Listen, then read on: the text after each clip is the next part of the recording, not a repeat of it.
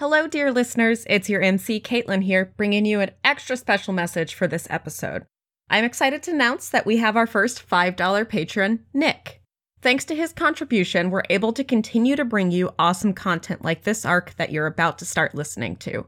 Check him out as Eddy, who is somehow more punchable than Aleister, over in our sister city podcast, Poplar Kids. You might even hear some other familiar voices over there. We open on the end of the docks in Port Fleur, our view looking past the neat lakefront properties to the east, where a crimson sunrise is reflecting off the icy surface of Lake Superior. As our camera pans to the left, we see dark clouds rolling in from the west. As we follow the coast from Point Claire through Northview and settling on downtown, a thick fog forms, snaking its way through the streets and hugging the tall buildings in a tight embrace. Our camera zooms through those streets into the Margaret residence, where a delicate hand with a rose gold wedding band marks off January 7th from the calendar. As the hand drops, we see written in flowing script on January 8th, full moon. A week has passed, so let's see what's happened to our dear shadows in that time. For our listeners who may not be familiar with this mechanic, we are doing something that is referred to as love letters. This is a way to handle the passage of time or things happening off camera as letters from the MC to the characters. So, is anyone dying to go first? I do. Jeremiah, please go ahead and read us your letter. Dear Jeremiah, you had quite a New Year's Day, didn't you? And everyone seemed to want something from you since. Aleister needed time with the ring. Zarn has been calling you about the circlet. Finding a pendant for Dinah could save your relationship. And of course, there's still Kieran Shearer's ledger to get a hold of. So much to do, in it's so little time. Let's see how it's been working out for you. Roll with mind. On a 10 plus, choose 3. On a 7 to 9, choose 1. So the potential options are you are able to find a pendant and at a reasonable price for Dinah. She's talking to you again, and you get a debt on her for your assistance in the matter. You've been able to keep Zarn at bay and convince him that the police are the ones with the circlet. He won't follow up with you on it anymore. You pull your weight as part of a heist and have time to research the ledger thoroughly. Take a plus one forward when you use your private collection to investigate it further. You have time to make some deals on the side on your own, and someone owes you a debt for your work. Tell me who. Then on a miss, Zarn and Dinah both get debts on you for your lack of follow through. Expect those to come to bear soon. So I will go ahead and roll with mine to see how I did. One short, so that's a nine. All right, so you get to choose one. I'm going to choose to pull my weight as part of a heist and make sure I have a lot of time to research the ledger. All right. I'm sure we will come back around to that here shortly. Let's move on to Victor. Dear Victor, who doesn't start their New Year's with a murder investigation? Your mom, Ileana, couldn't be more proud of her boy for actually doing something akin to police work for once. Of course, you still don't have much to go on. You've gotten the names of Cass DeWitt and Fatima Sanchez, You've had to deal with a weird vampire in your territory, and you still owe your moms for skipping dinner. Plus, as the Baron of Five Points, you simply must attend Kieran Shearer. You simply must attend Kieran Shearer's funeral. Who thought your life would become so political? It's best to keep cool in situations like this. Roll with spirit. On a 10 plus, choose 3, and on a 7 to 9, choose 1. The options are your attendance at Kieran Shearer's funeral was noticed by someone important in Five Points, the chaplain of the church, Isabel Lane, who now owes you a debt for your help in soothing the citizens of your territory. You found time to visit your mom's. Astrid was so happy to see you and sent you back with a new handmade knitted scarf. You can smell her love on it. Note it down in your gear. It'll only work once, but her motherly love could actually protect you from a blow of a silver weapon. You made some headway on your investigation of Kieran's murder? Tell me how. Take plus one forward on the next roll you make related to the investigation. You came into the windfall of some unscratched lottery tickets in the dumpster you sleep behind and won a small sum of money with them. You've been able to secure a small studio apartment in a converted manor in Five Points. It's shit, but it's better than being on the streets. On a miss, your responsibilities became too much for you, and you had to find somewhere to channel that anger. Tell me who you hurt and how. Additionally, you owe someone a debt for hurting them. Who is it and why? Roll plus spirit, which is good because I buffed my spirit when I leveled up. Hey, that's a 14. So, what three are you uh, going to choose? I found some fucking lotto tickets, and I have a shit studio apartment now. No more homeless jokes. Yeah, it's wearing thin like my jacket. My attendance at Kieran Shearer's funeral was noticed by someone important. I want that debt on Isabel Lane. And I found time to visit my mom's, so I'm going to take that scarf as well. But that means I didn't make any headway on my investigation, and I think that's indicative of Victor's inability to do police work. That's all right. Is it? I don't know. I mean, not in Ileana's opinion, but I won't drag you for it. At least until the outro. Well, since Silk so politely piped up, why don't you go ahead and read your letter? Dearest Silk, it seems like New Year's Day went like any other day for you. People had wants and you had means. But you did make some fun new friends along the way, did you not? You and Theodora have a renewed connection. Isabel, as much as she wants to hate you, rather likes you as well. And old boy Jeremiah is most definitely going to owe you at some point for that help with the diadem. So let's find out how these friendships have been going, shall we? Roll with hearts. On a 10 plus, choose three. 179, choose one. While visiting Beatrice White at the Church of Five Points, Isabel came over to say hi and did a reading for you. She was able to warn you of a future danger. Take plus one forward next time you escape a situation. While schmoozing with Theodora at the country club, you met someone else important to the supernatural scene in St. Fleur. They owe you a debt for some minor favor that cost you nothing.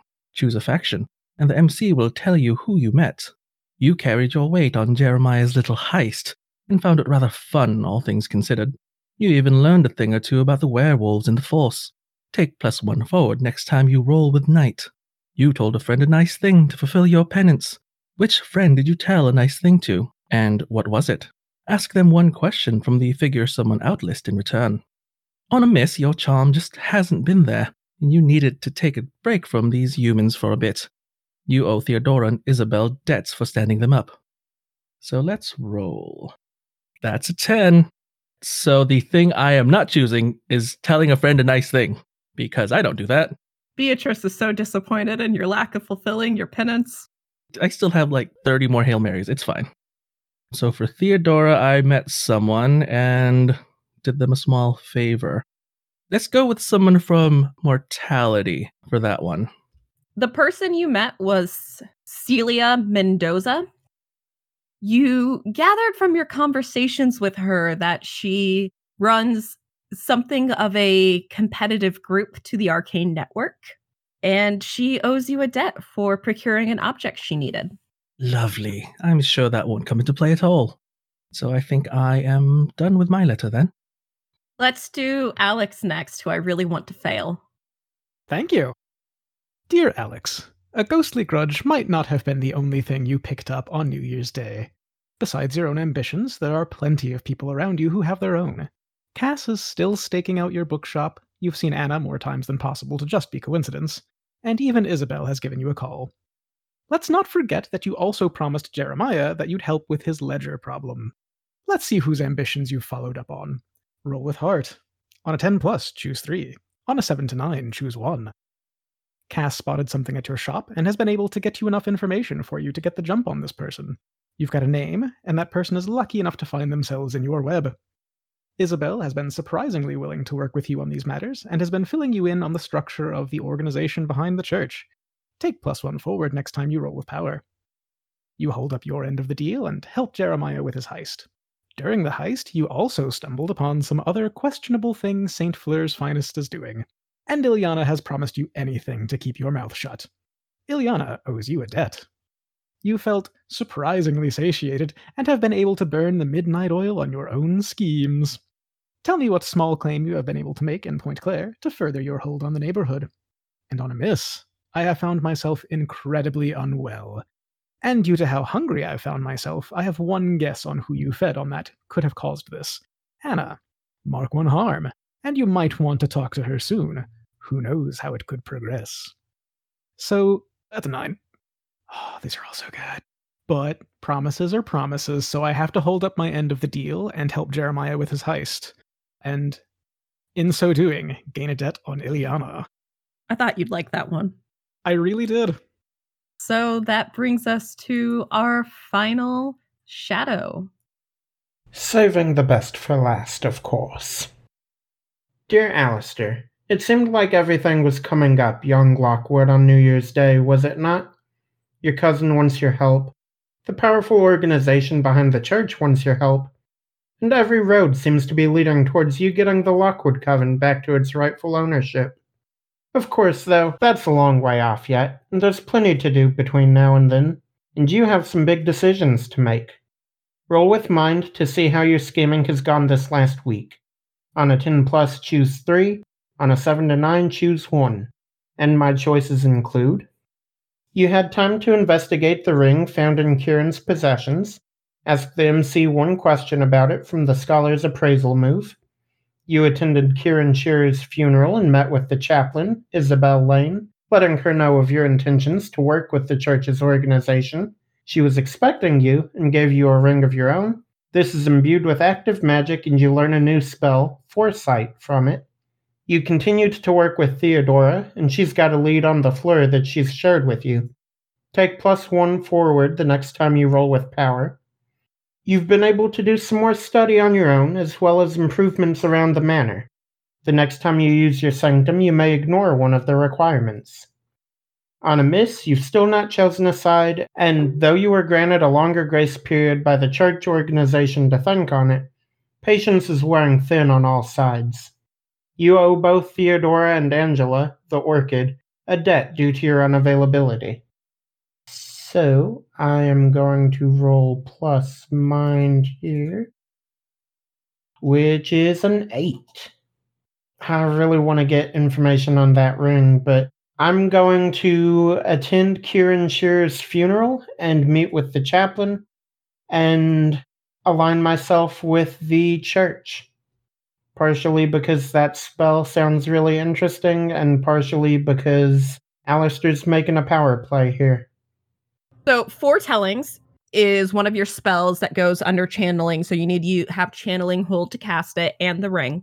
But what it does is you can spend one hold to have a short vision on what's about to take place in this scene. Take plus one ongoing when you act on this information. Gotcha. So we get a couple of scenes. First, we see the heist group Silk, Alix, and Jeremiah. What was everyone's approach to this heist? Silk is going to be probably the first one who enters the scene I imagine the camera following him on the sidewalk. He passes a family going the opposite way, and then suddenly you're following a small child. Then, small child Silk goes into the lobby of the police department and just starts bawling to get everyone's attention. And as soon as like people start walking off, he just cries harder to get a distraction for the other two.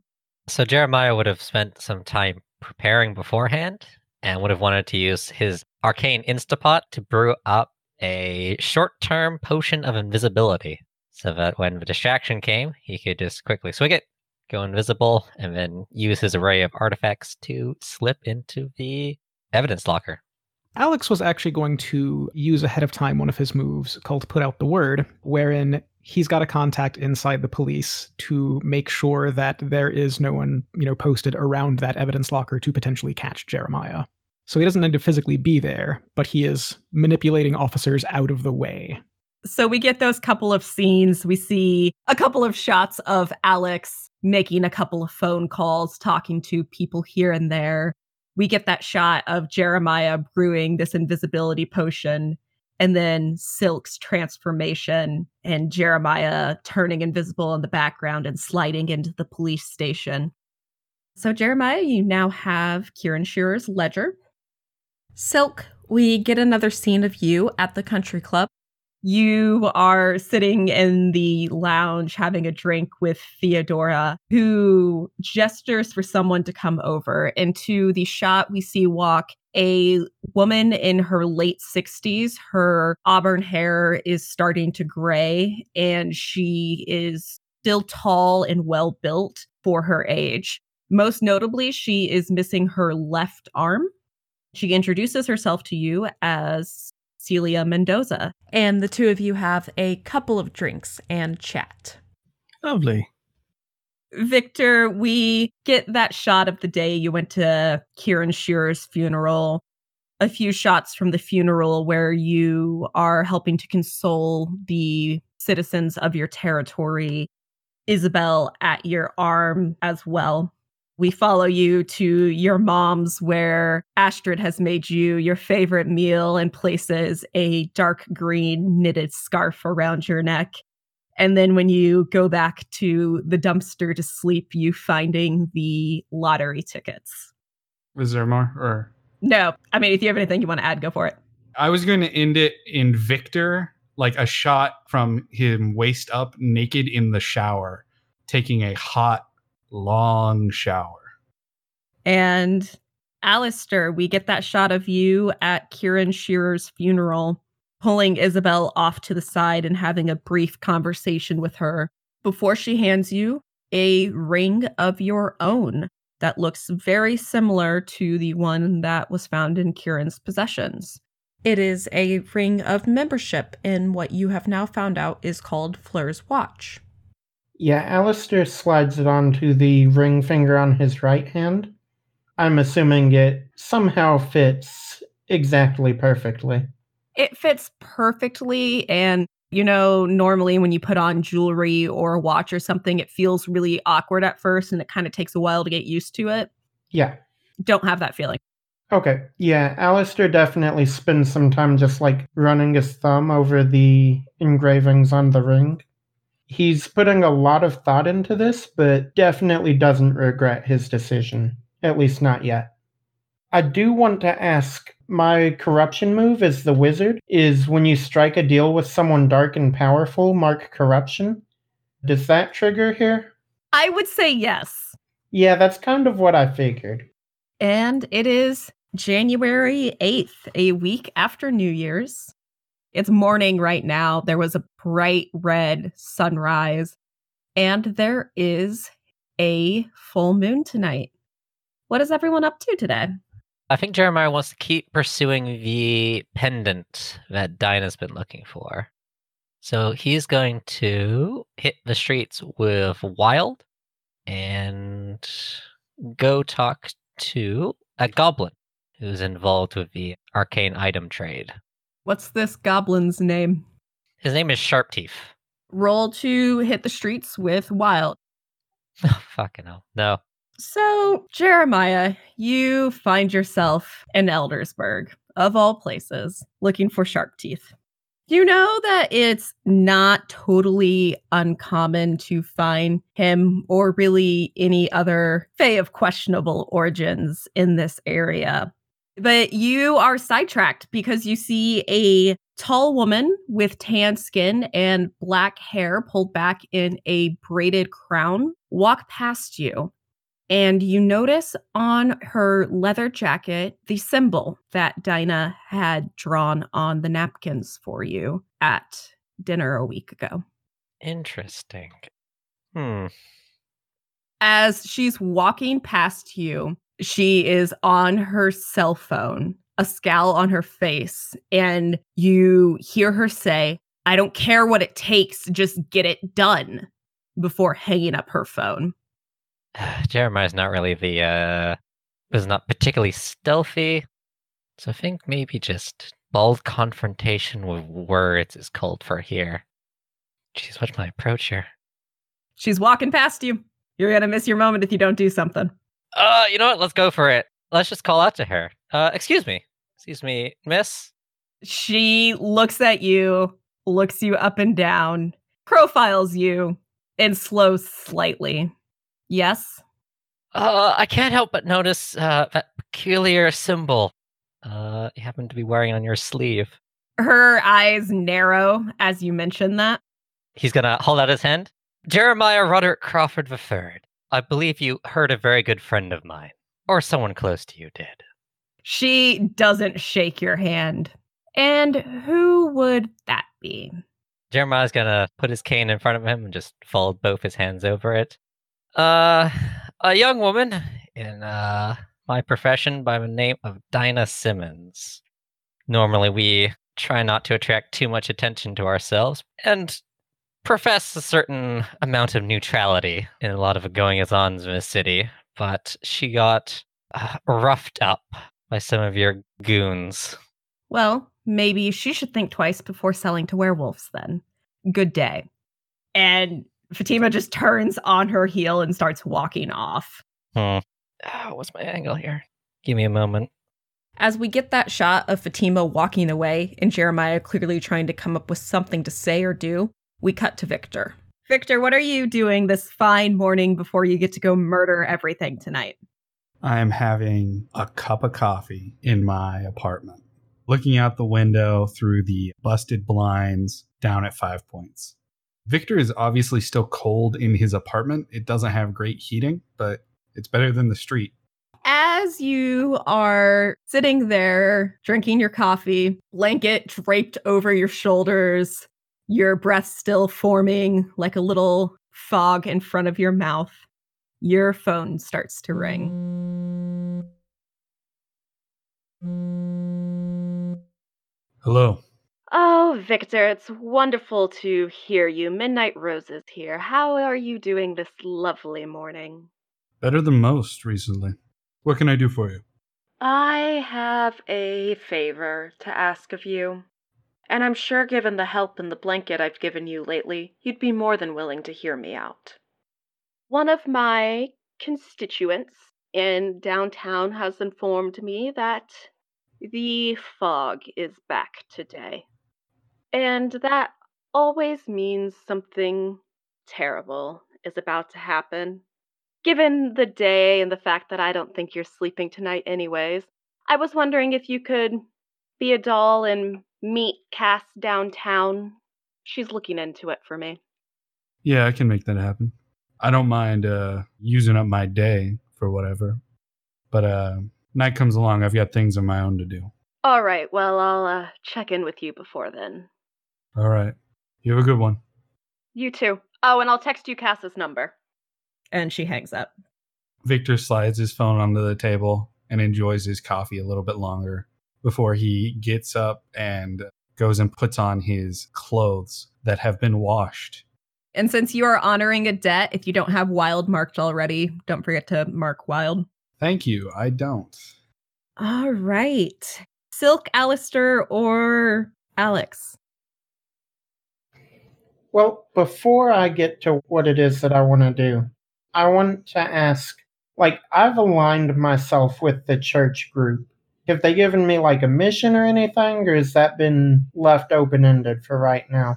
Right now, what they want you to do is basically take Theodora out of the equation, whatever that might mean. She is posing a threat to them, and they, as an organization, cannot act. You have the coverage of being both a Lockwood and part of the organization. Therefore, you acting against her would not break the long-standing agreement they made with your great great great grandfather of not interfering with the Lockwood Coven as long as the Lockwood Coven does not interfere with them. All right. In that case, I'd like to hit the streets as well. My idea is to sort of show up at the country club. I want to try to get some information on Theodora. All right. Who are you going to go see at the country club? I don't have a name. I can come up with one if you need me to, but somebody that's like one of the waiters or somebody that would be fairly unnoticeable but have access to some good information. You do remember that when Silk called to come join last week, Theodora sent somebody named Jonathan to go escort him back, and Jonathan was the main waiter for her. Perfect. That is exactly the sweet spot I would like to hit then. All right. He is mortality for days, so roll with mortality to hit the streets. That is a nine. So on a hit, they're available and have the stuff. On a seven to nine, choose one. Whoever you're going to is juggling their own problems. Whatever you need is more costly than anticipated. I think that uh, Jonathan is juggling his own problems. Because what could a mortal's problems possibly be in the face of a master of the arcane arts? So we get those shots of Aleister going to the country club and going to the employee entrance area where standing outside the gate vaping is Jonathan. And he is on the phone and taking like a hit of his vape in between and goes, Oh, come on, baby. I, no, I know. I, look, I'm really sorry. And no, don't, don't, don't hang up on me and his face just looks absolutely crestfallen as he puts his phone back in his pocket. I'm sorry, is this a bad time? Jonathan looks up from where he was looking down at the ground and it registers to him who you are. And you also see it register to him that Theodora is the one with all the money and the power, not you. Yes, Mr. Lockwood, this is a bad time. Sorry, unfortunate to hear that. I, uh, had been hoping a man of your means would be able to help me out, but I see you're juggling problems of your own, it seems. Perhaps some quid pro quo would be in order? Yes, I'm dealing with my own problems, but how would you be able to help with the fact that my boyfriend won't even talk to me right now? Oh, my, my. You'll find that I know quite a bit about relationships. He looks very surprised when you say that. Yeah, this is decidedly a lie. But Aleister's going for it, and he says, What is it that seems to be the problem between the two of you? Just a misunderstanding. I went to some of the clubs last night without him, and he seems to think that I'm keeping my options open, and that wasn't why I was there, but he won't listen to me. I'll tell you what. I have certain ways about me that may help to solve this problem of yours, and I can do so for a simple one time payment. What do you want from me, Mr. Lockwood? Oh, my dear boy, no- nothing quite like that, I assure you. I just. Well, you seem to be the person that my. Knows my cousin more than anybody else I've encountered yet, and well, it's been a shamefully long amount of time since she and I have gotten to know each other. I was just wondering what you may be able to tell me about her. I'd like to get back into her good graces as efficiently as possible. Go ahead and roll to persuade with the promise that you're going to help him with his boyfriend problems. I can do that. And that's a big fat five. You say that line about getting back into her good graces as efficiently as possible, and his eyes narrow. He just kind of stares at you for a minute. There's a lot that I could tell you about my mistress, but I think it would be best for you to leave if you don't want me to tell her that you came here sniffing around. Quite fair, and I'll be on about my way. As Aleister is leaving, this may be a stretch, is there any way for me to be able to tell which car is Jonathan's? Roll to let it out.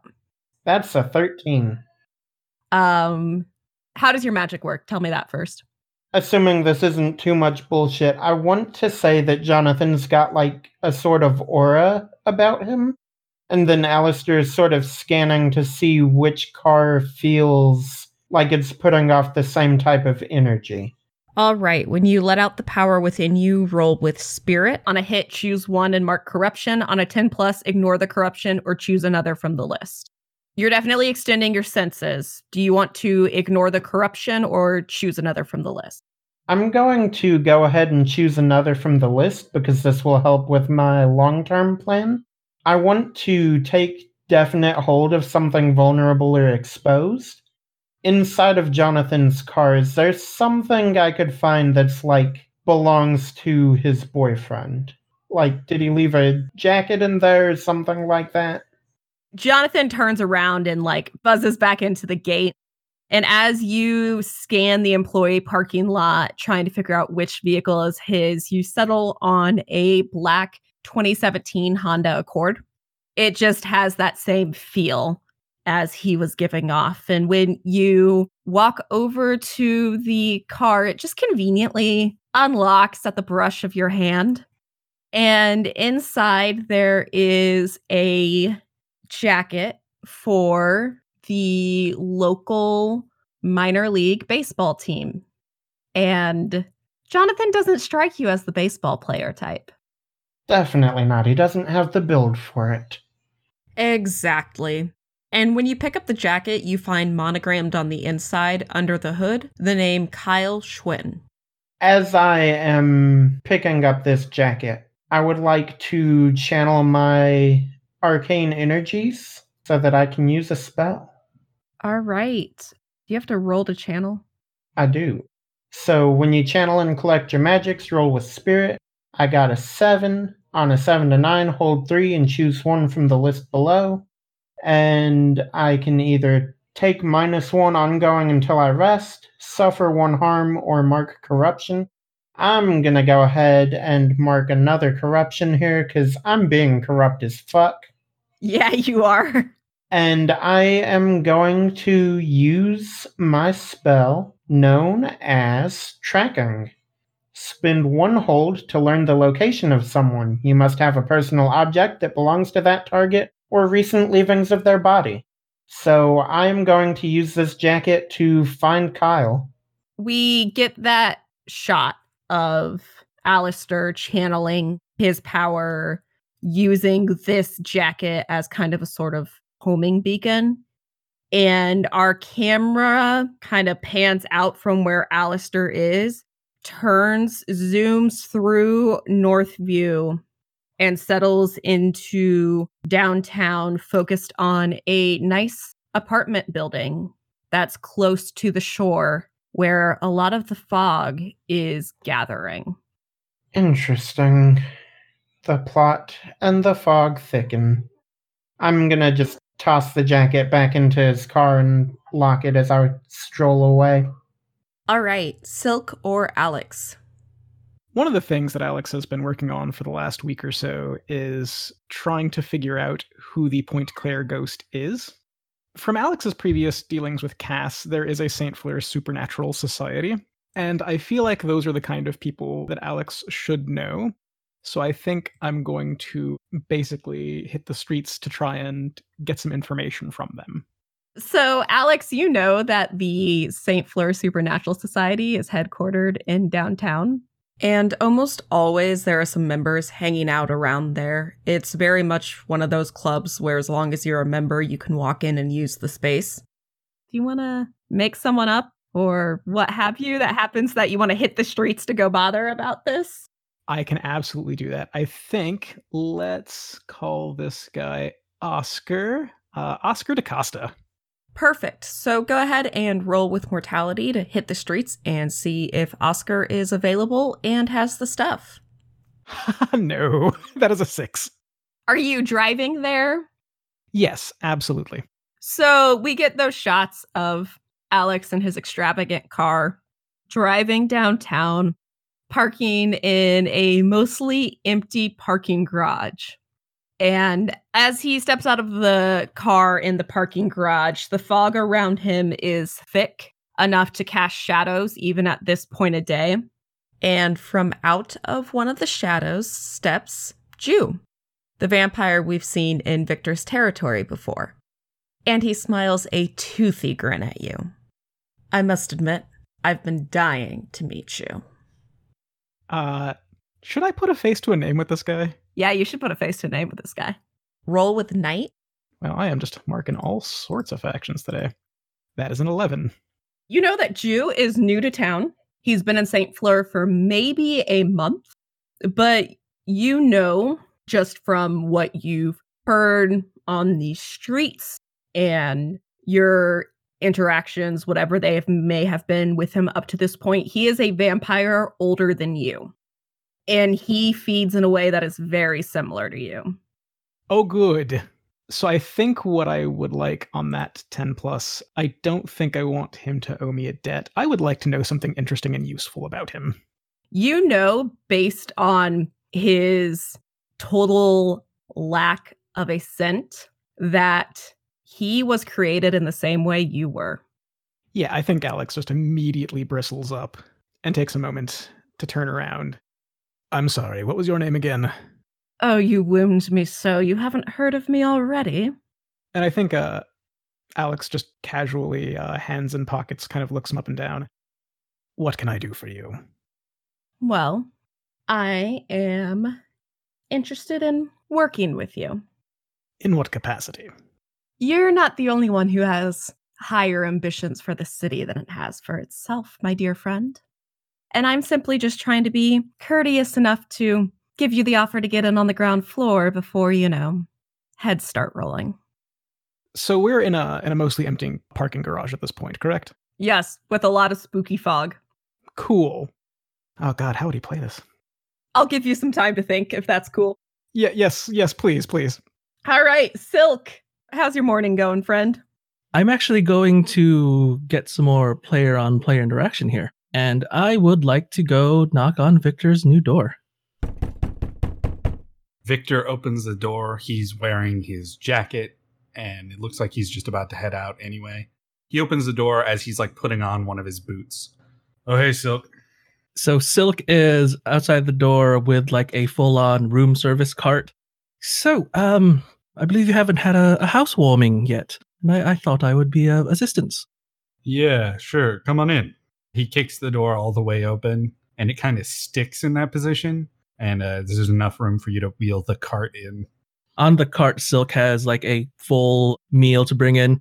He has the idea of like bringing food for uh, housewarming, but doesn't quite get the idea that it's supposed to be like a single casserole or something like that. This is like a full course meal. And then underneath, he pulls out things to start decorating the room with. Without asking Victor, he just starts putting things on the wall. So, Victor, um, have you made any progress with uh, that? mm, Yes, I believe you said it wasn't a mugging uh, from the other week. Um, no, it wasn't a mugging. It was a murder. Murder. That's the word I'm looking for. Right. The M words. I'll get them straight one of these days. You know, I was trying to reach you the other day. I think I might have something that might interest you, but the line just doesn't seem to be connected anymore. Uh, my phone broke. Hmm. I've got a new one. I'll text you the number. Lovely. Well, um, like I said, I think I might have a lead for you. The diadem that the the murdered one, there's actually a bit of a magical artifice on it. Uh, someone with the corresponding item would actually be able to see through their eyes. Perhaps if you knew who had that, you would know who um, murdered him. Hmm. Victor sits up a little bit more straight.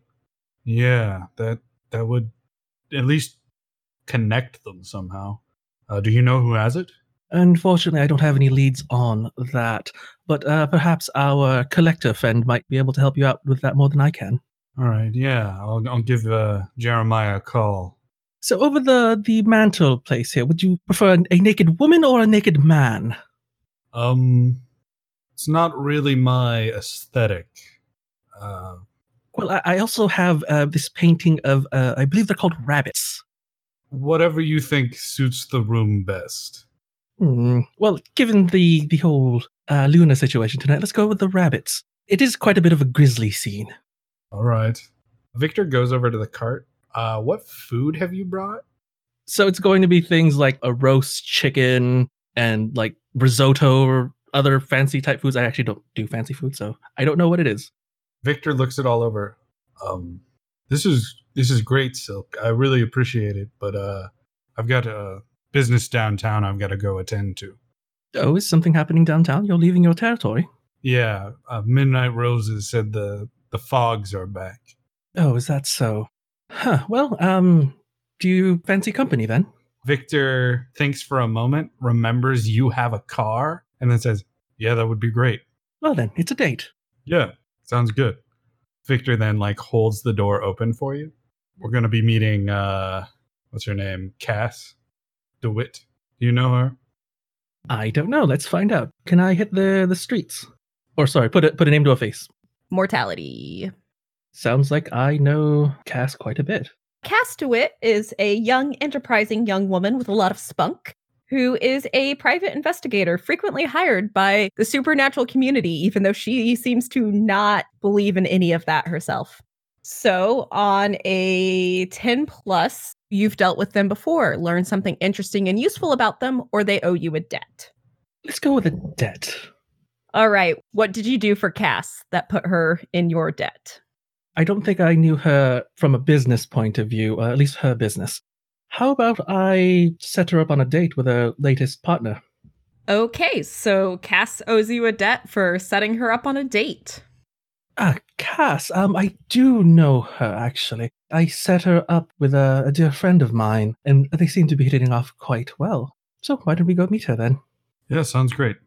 He keeps holding the door open for you and uh, locks the door behind us. You brought your car, right? Of course, I'm not going to use public transportation. Oh, who would dream of it?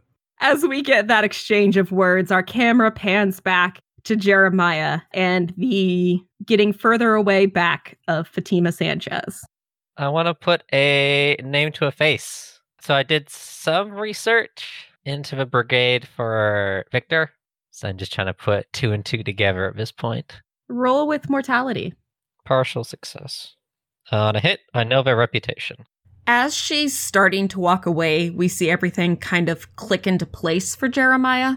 That this is, in fact, Fatima Sanchez, the leader of the brigade. You have heard specifically about the leader of the brigade that she is very much a take no prisoners type. And while maybe she personally has grudges, the brigade only reacts in response to who is paying the most. And she respects that when she's on the brigade's time. If she's on her time, then you probably don't want to cross her. All right. I'm going to call Victor. I answer the phone as I'm riding in Silk's car. Hello? Victor, I don't suppose you've taken any time to go see the brigade yet? I was thinking about maybe uh, popping their way tonight. That sounds unintentionally ominous given the time of the uh, week. Is this a sort of thing you would take company for, or are you going to go uh, bloody on them? People uh, associated with the supernatural community are ending up dead. Someone wanted to make it look like it was me. Um, I think you can do basic math. Do you want to talk to them? I need concessions from them. They just ran into apparently their leader. Mm-hmm. Fatima? Yeah, that's the one. And they hit a, hurt a good friend of mine. And that needs reparations. Do you want to get bloody with them? I have an idea of what to do before the meeting, but I'd prefer to uh, talk. Um, killing and fighting is not my strong suit. All right. Well, if you want to talk to them, I could head over a little bit earlier than I planned. That sounds good. I figured, hey, we both got titles. We can use a little bit of clout with that. Victor squints and like raises an eyebrow. Yeah, of course.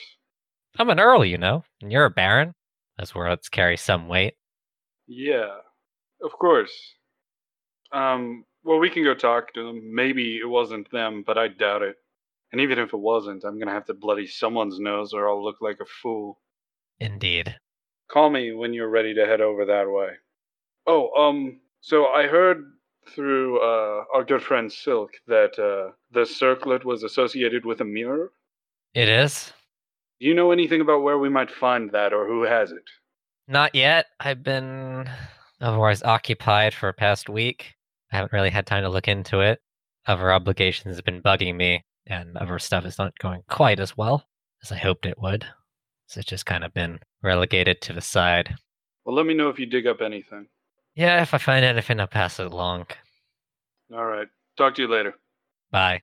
And with that goodbye, we pan back to two vampires in a parking garage. So after that line about heads going to roll, I think I am just legitimately going to advance on him until either he moves or I'm physically touching him. He doesn't move. Good. So we get up kind of face to face. And how tall is he? He is average height. He could blend into literally any crowd. Okay, so they're probably similar in height. Probably.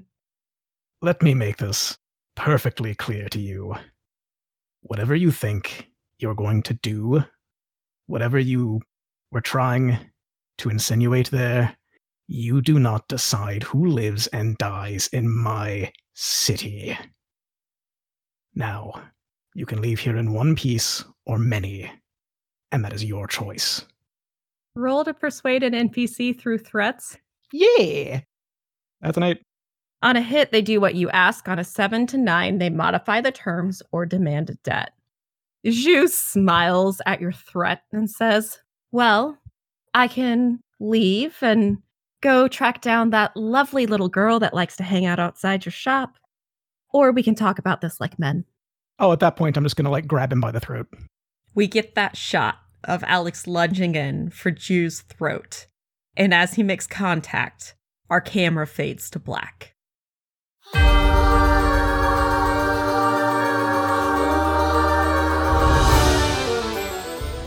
Thank you for listening. If you enjoyed what you heard, make sure to subscribe to us on your preferred podcatcher and follow us on Twitter at St. Fleur Pod.